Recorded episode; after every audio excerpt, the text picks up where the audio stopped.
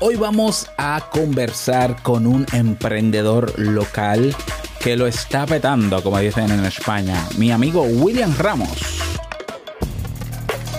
Bienvenido a Modo Soloprenur. Ponte cómodo, anota, toma acción y disfruta luego de los beneficios de crear un negocio que te brinde esa libertad que tanto deseas.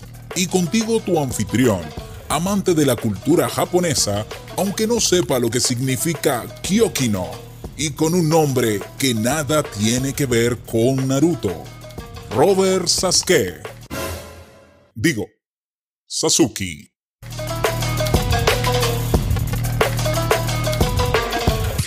Hola, ¿qué tal a todos? Este es el episodio 144 de Modo Solopreneur. Yo soy Robert Sasuki, capitán de Kaizen, la academia donde te puedes formar en todo lo que tiene que ver con negocios online, desde detectar ideas de negocios, ya por si no la tienes, hasta tener tu negocio montado porque te damos la página web del mismo en la suite del Solopreneur. Si quieres más información sobre los cursos que tenemos, que son más de 40, ve a kaizen.com, que es la portada, pero si quieres irte inmediatamente al pack de servicios que le damos a los solopreneurs o a los aspirantes a solopreneurs, pues ve a kaizen.com barra solopreneur. Recuerda que solopreneur se escribe solopreneur.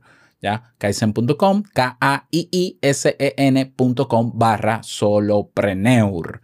Y ahí te enteras de todo. El precio, el mejor del, del mercado. Para todo lo que ofrecemos es más, por, eh, es más lo que te ofrecemos que lo que pagas. Pero bueno, descúbrelo por ti mismo en kaizen.com.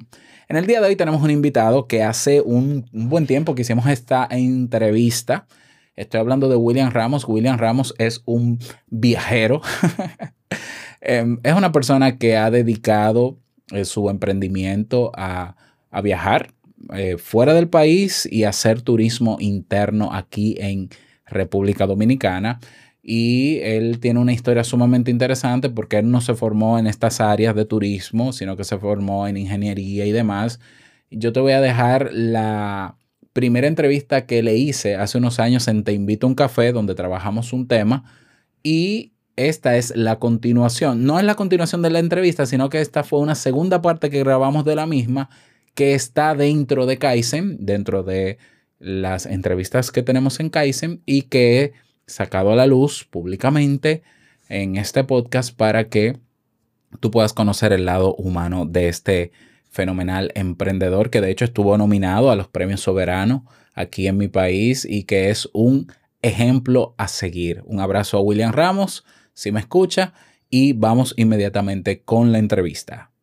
Bienvenido a Emprendedores Kaizen. Ya pudimos eh, saber quién eres y a, y a qué te dedicas. Si tú no has escuchado todavía eh, la primera parte de esta entrevista en Te invito a un café, eh, bueno, pues vea Te invito a un café y escucha la entrevista donde no solamente William nos, comparte todo sobre, su empresa o su organización, su emprendimiento, sino también que comparte con nosotros esa, mm, el cómo desarrollar una mentalidad de viajero. Y bueno, William, en esta parte, en este programa, la idea es eh, lo voy a decir aunque suene un poco extraño, ¿no? Desnudar al emprendedor en términos personales, conocer eh, cuáles fueron tus motivaciones, conocer, eh, bueno, conocerte como persona, no solamente como empresario en este caso.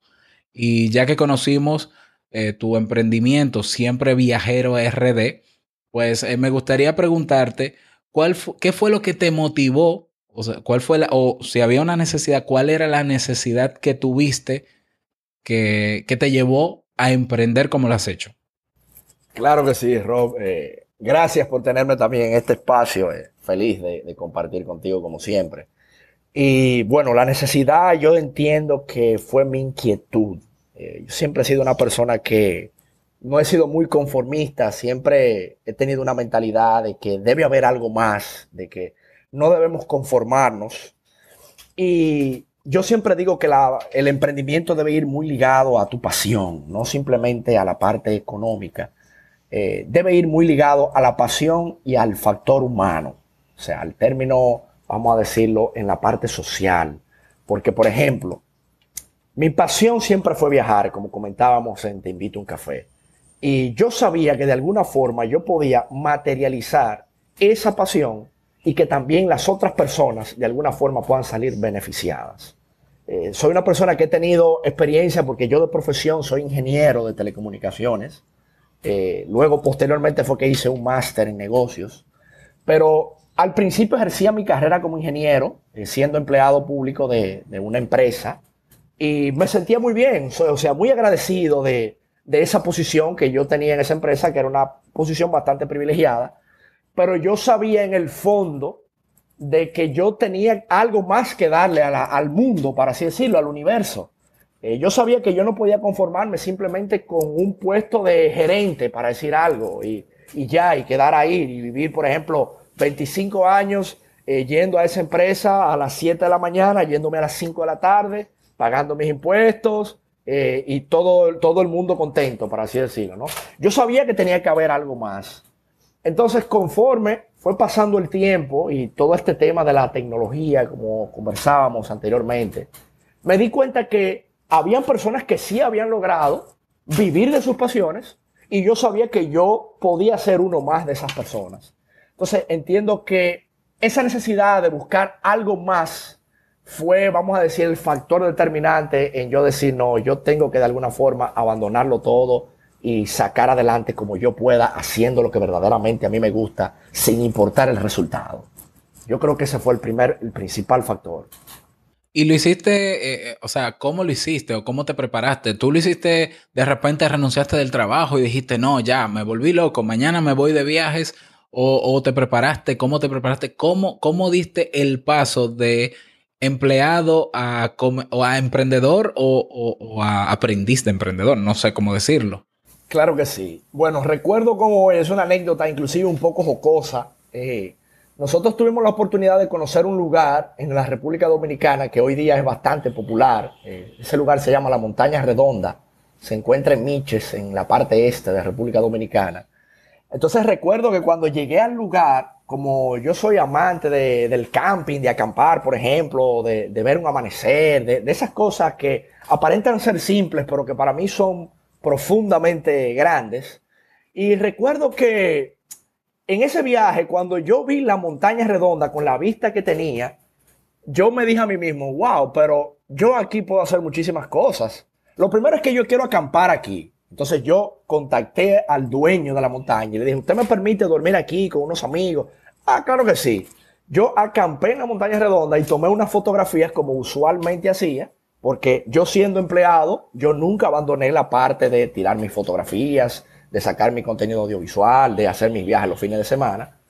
Entonces recuerdo que cuando saqué esas fotos, fue una cantidad tan grande de personas que me preguntó por referencia de ese lugar, que yo dije, wow, pero esta es mi oportunidad de yo entregarle esta visión que yo tengo de viajar de una forma no tradicional y ofrecerlo a las personas. Entonces recuerdo que yo de la nada, o sea, sin capital invertido, para decirlo así, yo me inventé un viaje a la montaña redonda. Y realmente yo no sabía nada de logística en cuanto a transportación, en, cuanto a la comida, alquiler de tienda de campaña. Yo no tenía ni idea de eso. Para mí se me ocurrió utilizar mis redes sociales y postear de que yo tenía un viaje programado para ese lugar en una fecha tal. Pero honestamente, yo nunca me imaginé que iba a tener acogida. Yo me imaginé que a lo mejor me iba a acompañar alguno que otro amigo, eh, algún familiar, pero para mi sorpresa, fueron a ese viaje junto a mí 37 personas. Cuando yo vi eso, yo me quedé así mismo como tú, y yo dije, wow, espérate, pero esto va en serio. Entonces yo me di cuenta con la experiencia que cuando la gente fue, que acampó, que bueno, hubo muchísimos problemas, eh, como tú podrás entender, cuando uno lidia con personas eh, que a lo mejor no tienen esa mentalidad de, acampar, de hacer cosas así, eh, que, que, no suelen salirse de su zona de confort. Siempre va a haber un conflicto, pero me di cuenta que producto de mi personalidad a lo mejor y de toda esa parte que a mí me gusta de inteligencia emocional, me di cuenta que las personas al final se identificaron mucho con mi filosofía y les pareció atractivo. Entonces yo dije, wow, pero mira, esto me llama la atención y entiendo es algo que poco a poco uno podría o pudiese desarrollarlo. No te miento que después de ahí las cosas no vinieron color de rosa. O sea, hubo muchos problemas, muchas excursiones eh, no se dieron como yo lo esperaba, eh, muchas cosas a lo mejor no salían en un inicio, como todo, como toda empresa diría yo, eh, que, que, cuando empieza es imposible que todo te vaya súper bien. Recuerdo muchas empresas que hoy día me apoyan, en ese tiempo nadie me apoyaba. o sea, yo tuve muchísimos pretextos para volver, para abandonar ese estilo de vida y a lo mejor volver a ese trabajo seguro, entre comillas, eh, que, es lo que la sociedad siempre me decía y lo que muchas amistades a lo mejor en un principio me criticaban. Pero bueno, eso sería otro tema. Entiendo que el factor determinante, lanzarme de la nada a hacer esa, esa excursión y no hubo ninguna preparación, Rosy, te soy sincero. Todo fue improvisado en ese momento. Pero luego, claro, tuve que ponerme las pilas porque dije, espérate, la cosa va en serio. Porque honestamente yo no me imaginé que en ese momento iba a surgir así. Muy bien, y bueno, fue ahí donde hiciste la especialidad de negocio, me imagino, para, para poder no eh, darle más, eh, mayor carácter o formalidad al negocio. Correctamente, luego de ahí yo renuncio a mi trabajo, eh, yo en contra de, los intereses quizá de, mis familiares, de muchas personas que en un principio no lo veían un poco descabellado, ¿no? yo por encima de todo el mundo renuncié a mi trabajo, me fui un año a España, hice una maestría eh, en negocios. Realmente yo atribuyo el tema de la maestría más, no tanto, no solamente por la parte académica que yo pude haber eh, aprendido, sino por la experiencia con todas las personas que yo conocí en ese viaje, ¿no? Tantos emprendedores, tantos viajes que pude realizar en, por el viejo continente. Me abrió la mente a cómo realmente uno pudiese materializar este tema de las agencias de viajes. Entonces yo entiendo que esa preparación también fue vital porque luego de yo regresar al país fue cuando yo verdaderamente ya me decidí. Perfecto. ¿Cuál fue tu mayor miedo antes de, comenzar a emprender? Bueno, nosotros realmente, yo entiendo que hay muchos miedos de por medio. Eh, el miedo a, desilusionar, a decepcionar a tu familia, quizás, a, que sientan que tú estás perdiendo el tiempo, a que tú estás por el camino incorrecto. Eh, el, hecho de pensar que quizás tú no vas a tener una audiencia que verdaderamente se identifique con tu filosofía, eh, el miedo al fracaso, entiendo que es un miedo necesario inclusive. Hay gente que dice que, quizás no, que uno no debe tener miedo, pero yo entiendo que el miedo de alguna forma te ayuda a, impulsarte, ¿no? Es como, como que tú sabes que eso está ahí, pero tú debes vencer ese, ese obstáculo. Y, y entiendo que es algo natural, que, es natural que, te surge ese miedo, pero entiendo que el, factor determinante es simplemente uno ir a por ello y vencerlo. O sea que el, miedo al fracaso, entiendo que, debe ser de lo, principal, como, cualquier emprendedor. Claro, pero claro, me imagino que tu intuición en tu... A ver, tú tenías la certeza de que podía ser algo beneficioso porque, porque tú decidiste pensar en que podías ayudar a la gente a cambiar su mentalidad o a vivir una experiencia que ya a ti te había cambiado. O sea, que más allá del miedo que tú pudieras tener, tú tenías más convicción, por otro lado, de que si a mí me cambió esto, el yo viajar, el yo hacer lo que yo hacía de la manera en que lo hacía, pues, ¿por qué a otros no? O sea, que tú fuiste, eh, tú te tomaste de ejemplo con el cambio y con, la, con lo que desarrollaste, ¿no? Y y toda la experiencia que viviste de que si te ayudó a ti como persona, pues ¿por qué no? No, no pudiese ayudar a los otros. ¿Qué, ¿Qué cosas tuviste que sacrificar? Generalmente a veces para ganar una cosa en la vida hay que perder otras. ¿Qué cosas tú tuviste que sacrificar para llegar a lo que has logrado hoy?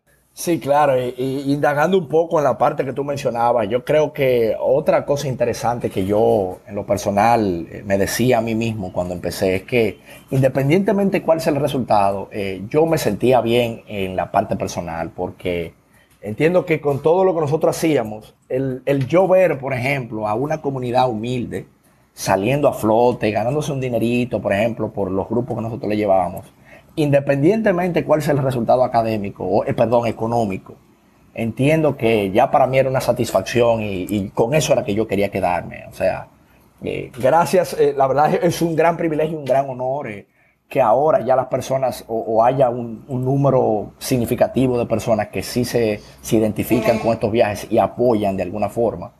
Pero eh, independientemente de eso, entiendo que para mí es un éxito simplemente el ver eh, estas personas humildes saliendo a flote y, y, que nuestra contribución también ayuda a temas de medio ambiente y al cuidado de, nuestro país y, del mundo, porque somos una aldea global, como mencionábamos anteriormente.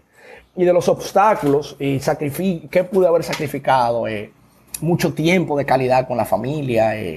Yo realmente, yo siempre digo como que soy un poco la oveja negra de la familia, porque mi familia tiende a ser muy, muy tradicionalista, eh, una familia muy unida que entiendo también tiene un papel importantísimo en, en, mi éxito, vamos a decirlo así, relativo que pueda tener hoy. Eh, eh, entiendo que son personas que me han apoyado en, en todo, eh, son personas entregadas, toda mi familia muy unida, pero siempre han vivido en, en un nicho, ¿no? Siempre son personas que tienen sus negocios, tienen su empresa y, y le gusta estar en un mismo lugar. Entonces yo digo que soy la oveja negra porque siempre, de alguna forma, rompía un poco esos esquemas y eso de alguna forma es positivo, pero también me ha, ha hecho que yo sacrifique mucho tiempo de calidad con ellos. Porque, por ejemplo, yo soy el único que no vive en el nicho familiar. Todos mis hermanos, mis, mis primos, eh, todos viven como en la misma ciudad, eh, siempre están en, en constantes reuniones, siempre están juntos. Y yo, producto de mi forma de ser y mi estilo de vida, eh, no tengo ese privilegio todo el tiempo. Entonces, entiendo que es algo básico porque siempre uno de algún lado toma de un lado, pero del otro lado tiene que ceder. Entonces, eh, he estado muy bien también por ese lado. Eh, mi familia lo entiende, pero esos son de los sacrificios que también uno debe tomar en cuenta porque realmente el tiempo de calidad con la familia son de las cosas esenciales y reales de la vida. Eh, por encima del dinero y de todas esas cosas. Entonces, hay que llevar un balance también en ese sentido. Bueno, y haciendo un paréntesis rápido, o sea, eh, nosotros hemos hablado del efecto oveja negra en Te invito a un café. De hecho, en el episodio 162 hablamos del efecto de oveja negra y cómo aprovecharlo positivamente. Yo creo que eh, si algo tiene en la sangre el emprendedor es que a veces se siente oveja negra no solamente por lo que sacrifica o por un poco de su historia, eh, sino también porque es lo que le hace diferente y, lo, y le hace auténtico. O sea, quizás eso que tú puedes ver como una, no sé, como un defecto, quizás, no sé cómo lo ves, eh, generar, para lo que estás haciendo es, es el valor, es uno de tus valores. Entonces, o es una de, de tus fortalezas. Porque, bueno, si tú no hubieses sacrificado eso, pues quizás no estuvieras haciendo esto, tuvieras en el círculo haciendo lo mismo que tu círculo familiar y no te diferencia y bueno, eres uno más. O sea que eh, tiene su, su, su, parte positiva, pero claro, como tú dices, la importancia de, de, pasar tiempo de calidad con su familia y buscar el equilibrio también. Eso es así. ¿Cuál, cuál piensas tú que es hoy tu mayor fortaleza y que gracias a esa fortaleza que tienes, pues sigues eh, en pie con tu emprendimiento? Claro que sí. Bueno, humildemente entiendo, y es algo que yo también lo trabajo mucho, eh, y me intento documentarme mucho también de esa parte. Eh, creo que tiene que ver con la inteligencia emocional.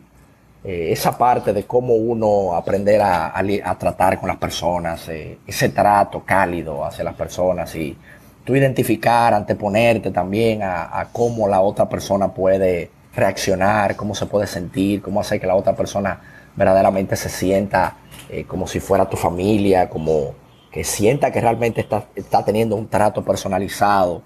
Eh, creo que esa, esa puede ser mi mayor fortaleza, la forma en cómo yo intento manejarme con las personas que, bueno, realmente me sale natural porque yo soy así. Eh, tampoco es que yo tengo que hacer una artimaña para intentar caerle bien a las personas. uno nunca puede caerle bien a todo el mundo, pero yo intento de alguna forma ser auténtico, pero manejarme también con, con cierta, con, bueno, vamos a decir, con cierto tacto, ¿no? Y, creo que eso ha sido algo determinante también para que las personas, para que tengamos clientes recurrentes, para decirlo así, que sean personas que, como se ha formado en nuestra organización, como un tipo de familia, de gente que sigue repitiendo los viajes, que te recomienda, que te da un feedback positivo. Eh. Creo que eso es algo invaluable que, uno debe también trabajar en cualquier tipo de negocio que uno se encuentre, esa parte de la inteligencia emocional y, cómo tratar con tus clientes y con, y con tu familia y con tus personas, porque tus clientes yo no los llamo clientes, ellos son parte de, de una comunidad, como yo le llamo, la comunidad de los veteranos de viajeros de William Ramos. que es como nosotros le hemos apodado y que tenemos inclusive hasta una chelcha y un relajo con, todos esos grupos. Muy bien, ¿y cuál piensas tú que, cuál piensas que es tu mayor debilidad? Bueno, mi mayor debilidad yo pienso que puede ser la parte organizacional. Eh, entiendo que ese, es un tema de organización, eh, que yo lo trabajo a diario. Eh, soy un poco, vamos a decir, descuidado en ese, en ese sentido, a pesar de que tengo gente trabajando conmigo muy capacitada. no es fácil el tema de uno organizarse, sobre todo con el tiempo, con las tareas asignadas que uno tiene entiendo que pudiese sacar muchísimo provecho de muchas cosas. Si, si por ejemplo, tuviera la disciplina que tienes tú, Rob, que yo veo que tú religiosamente grabas tu podcast. Eh, una vez tuve una conversación contigo, la recuerdo, que me dijiste que grababas, no sé si eran las cuatro y media de la mañana todos los días. O sea, esa, esa disciplina de, de decir, ok, diariamente yo voy a hacer esto. O sea, esta va a ser mi, este acto yo lo voy a hacer diario, constantemente creo que esa disciplina yo la envidio en lo personal. Eh. Me gustaría tenerla eh, porque entiendo que pudiese sacar muchísimo provecho y, creo que esa es mi mayor debilidad. Esa disciplina a lo mejor y esa constancia que va de la mano con, con la organización. De acuerdo. ¿Crees, piensas tú que tus logros actuales con tu emprendimiento se deben a que has tenido suerte? Bueno, yo siempre digo que la suerte es donde converge el conocimiento con la oportunidad. O sea, donde se une el conocimiento con la oportunidad. A eso yo le llamaría suerte. Pero entonces, fíjate que para que haya suerte, entonces tienen que darse los dos factores. O sea, debe existir la oportunidad, pero tú tienes que estar preparado. Entonces, eh, yo no me atrevería a decir que mis logros... Bueno, me atrevería a decir que sí, que he tenido suerte, para decirlo así. Porque he tenido suerte porque me he preparado me he documentado bastante en el tema del turismo interno o en la filosofía que nosotros queremos eh, eh, eh, expresarle a las personas, o ese turismo no tradicional, que es lo que nosotros ofrecemos. Entiendo que con el pasar de los años y con todo el tiempo que ya uno tiene grabando contenido audiovisual, uno tiene cierto know-how, ¿no? Como se dice. Entonces, debido a ese know-how que uno tiene, se han presentado oportunidades que uno verdaderamente las, ha aprovechado, ¿no? Entonces, eh, diría que sí, que muchos logros se dieron producto de, converger estas dos actitudes, para decirlo así, este conocimiento con oportunidades que se, me han ofrecido, que uno la ha tomado y realmente las ha aceptado producto del conocimiento, como, como mencionaba anteriormente. Pero tú piensas que si tú no hubieses tenido esa preparación, eh, ¿tú crees que, hubieses tenido esa suerte? Mm, considero que no. Porque. O sea, la, suerte de la que tú hablas, que es, es con la que yo comulgo, comulgo también, pero, pero hay una suerte eh, popular, ¿no? En el, en el boca a boca de la gente de que ven a una persona con grandes logros o empresario con éxito y dicen, wow, que e, esa persona eh, es un bendecido de Dios, Dios lo ama o ha tenido toda la suerte del mundo. Y es como decir, bueno, yo no llegaría ahí porque, porque, porque el genio de la lámpara de Aladino a mí no se me va a aparecer. Entonces, esa no es la suerte de la que tú hablas. Por tanto, si, si quizás tú no hubieses tenido la preparación, o quizás si tú hubieses tenido la preparación, pero no aparece la oportunidad, no, no fuese igual la historia, me imagino, ¿eh? Sí, sí. Yo no creo que nada bueno llegue de la nada o de un golpe de suerte. Como la lotería, por ejemplo, de repente. Bueno, sí, tú, eso, es un golpe, es un golpe interesante. Pero realmente entiendo que va muy de la mano. Cuando tú ves una persona exitosa, eh, detrás de esa persona tiene que haber algún tipo de disciplina, hay un conocimiento, hay un know-how, eh, es algo que se cultiva en el día a día, ¿no? Y hay una trayectoria también. Hay toda una trayectoria y claro que sí. No creo yo en, esa golpe, en ese golpe de suerte, una persona exitosa, por suerte. Eso, eso es algo que la gente tiene que tener muy claro, que en este tipo de trabajo y, en el emprendimiento general, eh, siempre una de las cosas que suceden es que la gente tira la toalla porque es que nadie quiere llevarse los tragos amargos. Todo el mundo solamente quiere el trago dulce y solamente quiere la parte buena, pero eh, los tragos amargos y los tropiezos, para así decirlo, son parte del éxito también, porque esas son las cosas que realmente impulsan a uno y que, te enseñan. Creo que hay más aprendizaje cuando uno, cuando uno fracasa que, cuando uno es exitoso en, algunos momentos. Es así. Y hablando de tropiezos, William, ¿cuál tú consideras que, que ha sido tu peor fracaso o error que hayas cometido emprendiendo? ¿Y, qué aprendiste a partir de él?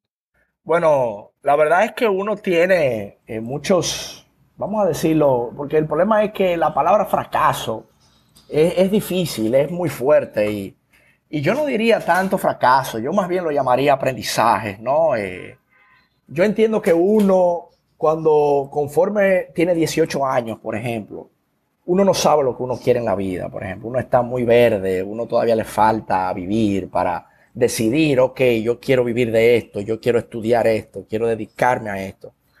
Entonces, muchas cosas que hay personas que lo ven de fuera y entienden que fue un fracaso, y yo en un principio lo veía como un fracaso, hoy día yo no lo veo como un fracaso. Por ejemplo, cuando yo tenía 18 años de edad, eh, toda mi familia quería que yo fuese abogado, ¿no? Quería que yo fuera el abogado de la familia, porque yo, como decimos en buen dominicano, tengo mucha labia, eh, verbo, para que la gente entienda. Entonces yo crecí con esa idea de que tenía que ser abogado. Eh. Pero cuando llegó el momento, a los 18 años, que me llegó el momento de la universidad y que yo debo elegir una carrera, yo elegí ingeniería de telecomunicaciones. Imagínate tú. Nada que ver. Y nada que ver inclusive porque yo nunca había trabajado nada de eso. Yo no sabía lo que era programar, yo no sabía lo que eran las redes de telecomunicaciones, yo no sabía nada de telefonía. Pero yo no sé, bueno, yo sé por qué, o sea, vino por influencia de, de también familiares que estaban en esa área, que yo más o menos me hice una idea mental de cómo esa persona vivía y yo dije, wow, yo quiero eso mismo para mí. Y yo decidí estudiar esa carrera y duré seis años y medio, como decimos nosotros, cogiendo lucha, cogiendo pela en esa carrera, donde finalmente me gradué. Pero fíjate cómo hoy día eso se podría ver como que fue un desperdicio de dinero, porque yo no ejerzo eso. Pero yo siempre digo que ese supuesto fracaso no fue un fracaso porque producto de yo haber estudiado esa carrera fue que yo me di cuenta lo que verdaderamente yo quería. Quizás si yo hubiese estudiado en un inicio turismo o administración de empresas, que sería lo que más está ligado a lo que yo hago ahora, quizás el tipo de gente que yo hubiese conocido ahí no me hubiera llevado a tomar la decisión de emprender lo que estoy haciendo ahora mismo. Quizás producto de yo ver cómo vivía el ingeniero o el colega mío, fue que yo dije, no, espérate, esto no es lo que yo quiero en mi vida.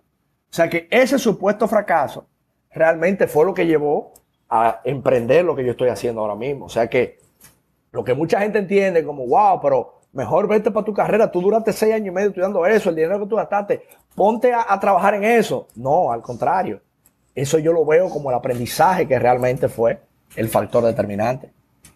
Exacto, y es como diría, por ejemplo, Steve Jobs, eh, los llega un momento en tu vida en que tú puedes hacer muchas cosas, pero los puntos se conectan, o sea, una cosa te, te ayudó a la otra, otra a la otra. O sea que, que en, el, en la trayectoria de vida que tú has tenido, todo de alguna manera te ha ayudado a lograr lo que tú eh, estás logrando hoy.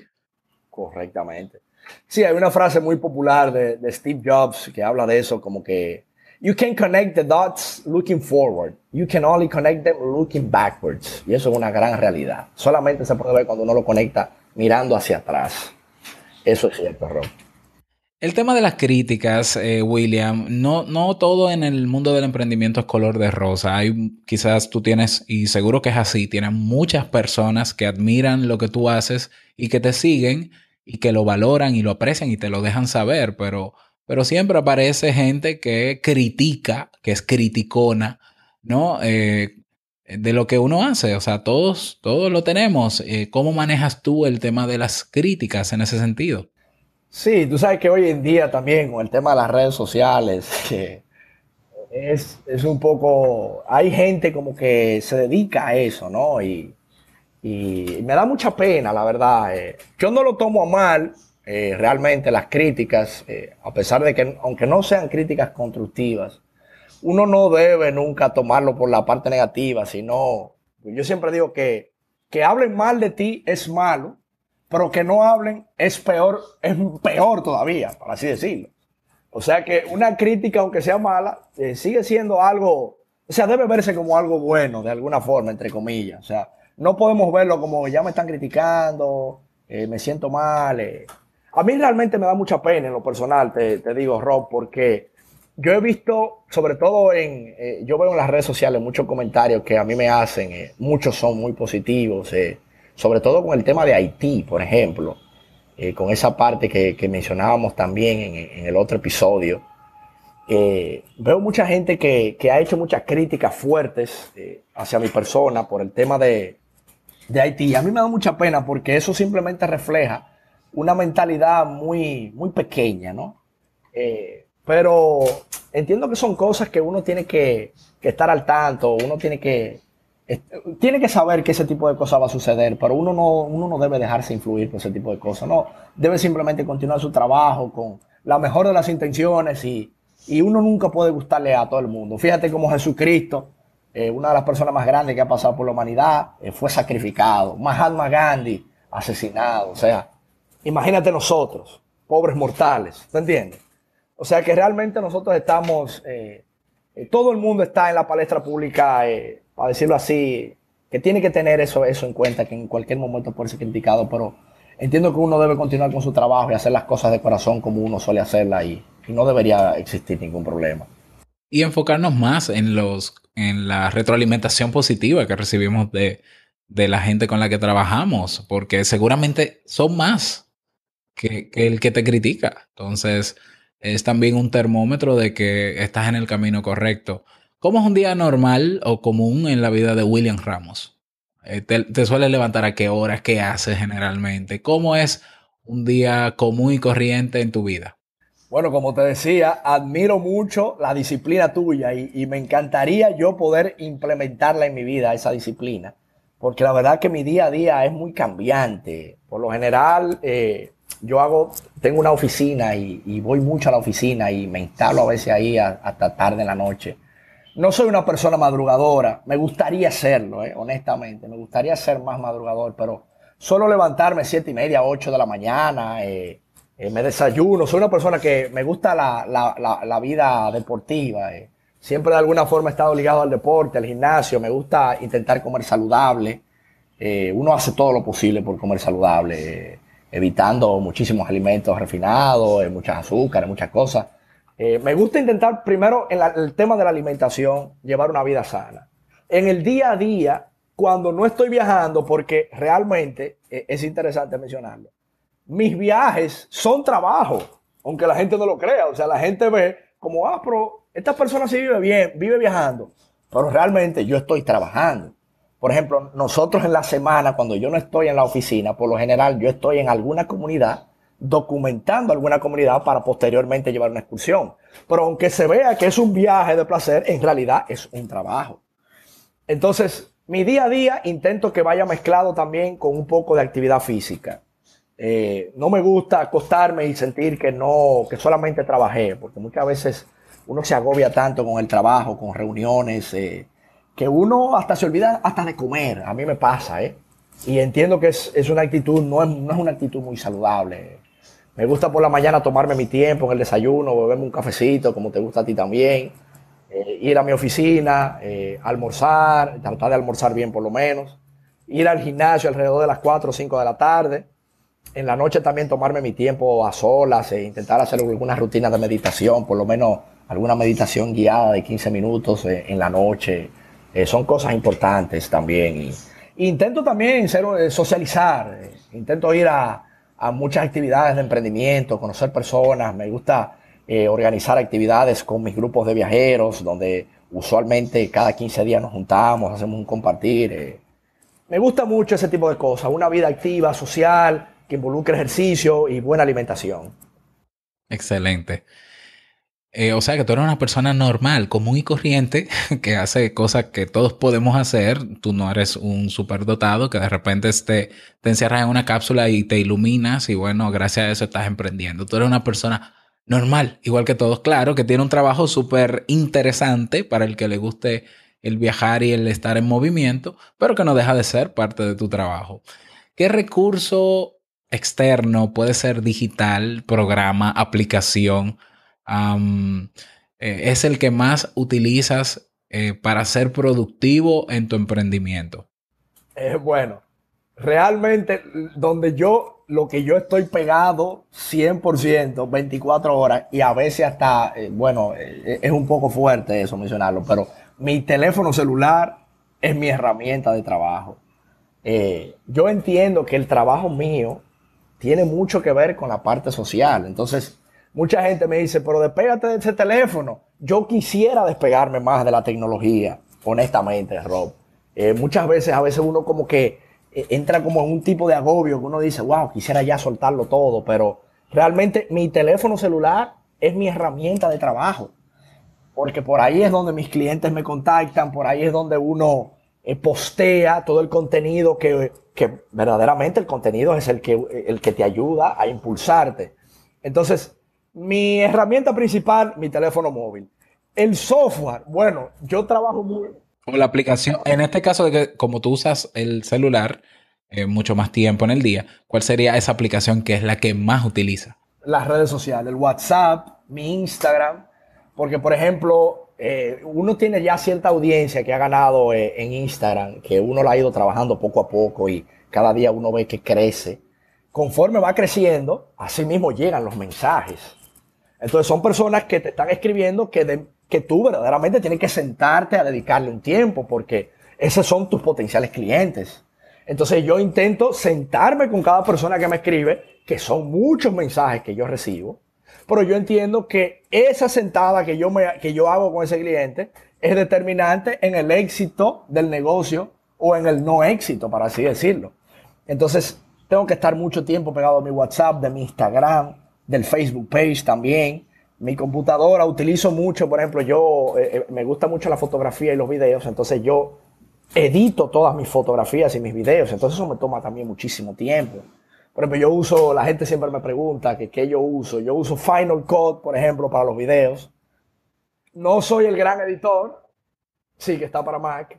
No soy el gran profesional editando, pero lo hago a mi estilo, ¿sabes? Intento siempre que tenga un poco de sello personal. Igualmente Photoshop utilizo para mis fotografías. Eh. Me paso mucho tiempo en ese tema de edición. Eh. Entiendo que quizás en su momento uno tendrá alguna persona que, pueda servirle ya uno de que edite todo el contenido, pero yo no lo he querido hacer así porque me gusta que lleve mi sello personal. Entonces, por eso yo siempre le he dado mucho calor a esa parte. Perfecto. ¿Qué libro o película o recurso tú puedes recomendar que haya cambiado tu vida? Mira, eh, hay un libro que es un clásico y es un libro viejo. Eh, mucha gente lo menciona siempre, pero Inclusive yo lo releo, cada año yo intento leerlo de nuevo. Y es un libro que a mí me parece fascinante porque lo que yo mencionaba anteriormente de la inteligencia emocional, yo creo que ese libro debe ser el papá de la inteligencia emocional. Y es el libro de Dale Carnegie, de cómo ganar amigos e influir sobre las personas. Es un libro clásico, eh, muchas personas ya han tenido la oportunidad de leerlo y yo vuelvo y recalco, a me gusta leerlo una vez al año porque es, son, son unos, unos consejos, para así decirlo, que si tú te pones a pensar, son cosas simples y son cosas que tú dices, wow, pero esto yo lo sé. Pero ok, tú lo aplicas, es la pregunta. Entonces, eh, eh, hay varios libros interesantes, por ejemplo, The Power of Habit, por ejemplo, eh, además del libro de Dale Carnegie, The Power of Habit, como yo te mencionaba anteriormente, una de mis debilidades es crear esos hábitos esos buenos hábitos y esa disciplina.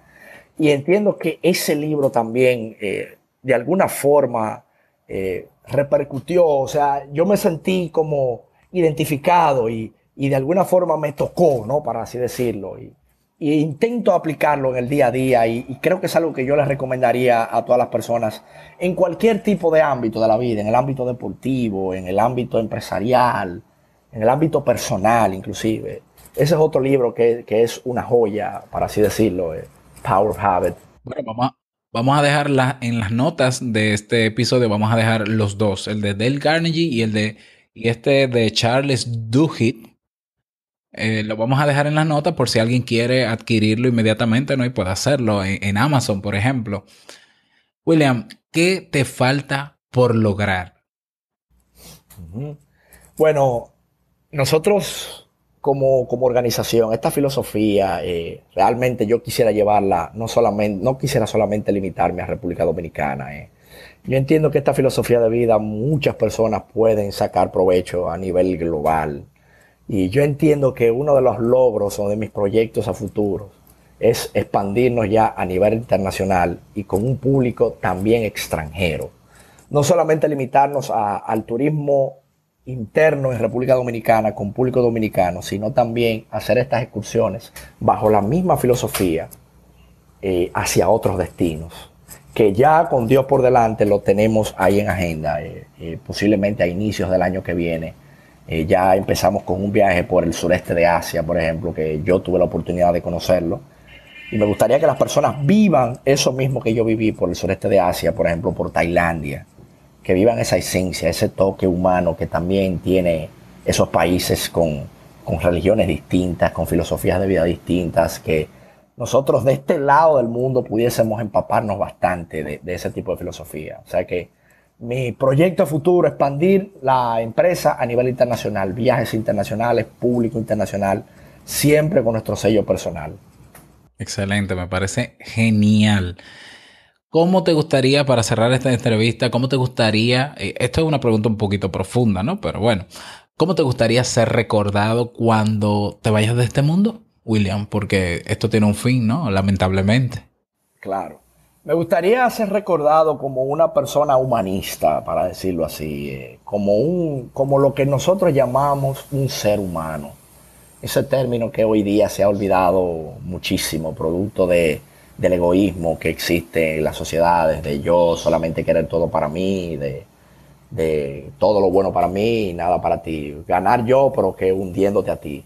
Eh, me gustaría ser una persona que verdaderamente todo lo que, hay, todo lo que haga vaya ligado a la parte humana, a la parte social, de, contribuir a mejorar la calidad de vida de otras personas, de, de mejorar la calidad de vida de nuestro planeta, del ecosistema, de la naturaleza quiero ser recordado por ahí. Eh. Me gustaría, esas son de las cosas que verdaderamente yo me llevo eh, por encima del factor financiero, la parte económica. Creo que esa, esa parte humana de, de tu ver que verdaderamente puedes transformar una vida, que puedes mejorar la vida de otra persona, eh, creo que es lo más grande que nosotros podemos tener en la vida. Y, y si todos tuviéramos esa filosofía, entiendo, el mundo podría ser muy diferente a lo que es hoy día. Que esa es la, parte que me gustaría, como un humanista. Muy bien, gracias William eh, por esta oportunidad, esta doble oportunidad de estar aquí. Déjame decirte que tú estás inaugurando este programa Emprendedores Kaizen y la mejor manera, ¿no? O sea, siendo del patio, como digo yo, de República Dominicana, pues a todo aquel, bueno, a ti que estás escuchando este episodio, si deseas comunicarte con William, voy a dejar en las notas de, este episodio y lo puedes encontrar también en el tablero todos los datos de William para que puedas no solamente seguirlo, si estás interesado en apoyar a William con su emprendimiento desde tu país ¿eh? y tienes las condiciones o ya tienes experiencia en esa área y quieres comunicarte con él, puedes hacerlo. William también va a estar agregado en nuestro grupo en Facebook, eh, Club Kaizen, ¿eh? en Facebook, por si también quieren, eh, si quieres socializar con él o conocerle mejor o poder formar parte de, su proyecto, no sé, hacerle propuesta. William eh, ya, como ha dicho, tiene planes de expandirse, así que esta pudiera ser una bonita oportunidad para conocerse y poder, pues, eh, expandir también esas redes de, de contacto. Y bueno, William, eh, agradecerte de verdad por todo y si quieres decir algo más para cerrar. No, gracias a ti por la oportunidad, Rob. Eh, para mí un, un, honor y un placer eh, pertenecer a ese grupo y, claro, conocer otras personas, conocer tu público extranjero, dominicano. Para mí un placer siempre compartir todas estas vivencias con las personas y, y, bueno, estamos aquí a la orden en República Dominicana, todo el que quiera vivir una experiencia de este tipo, involucrándose con comunidades y y como un viajero, como decimos nosotros, eh, estamos abiertos a todo. Para mí es un gran honor eh, compartir este espacio contigo y te incito a que, continúes con tu trabajo y de antemano te felicito porque la verdad es que te has convertido en un referéndum en, el tema de los podcasts y, todo ese tema de motivacional que, tú también eh, conversas y, que lo explicas y que sirve de inspiración para tantas personas, yo incluido. Así que te incito a que sigas trabajando, que mantengas tu disciplina y que de alguna forma sigas empapando a nosotros para nosotros también copiarte un poquito en, ese sentido, porque la verdad que nos hace falta todo. Muchísimas gracias a William por acompañarnos. Me gustaría que me confirmes, me escribas ya sea en Evox o en YouTube o en la comunidad. Eh, ¿Qué te pareció esta entrevista? ¿Qué te parecieron las preguntas? ¿Qué le preguntarías tú a otro emprendedor que se pase por este podcast? Si seguimos haciendo las entrevistas o no seguimos haciéndolas, yo quiero que tú eh, te expreses libremente al respecto. Así que nada más. Desearte un feliz día, que lo pases súper bien y no quiero finalizar este episodio sin recordarte que el mejor negocio es servir de manera genuina. El dinero, solo una consecuencia. Nos escuchamos mañana en un nuevo episodio. Chao.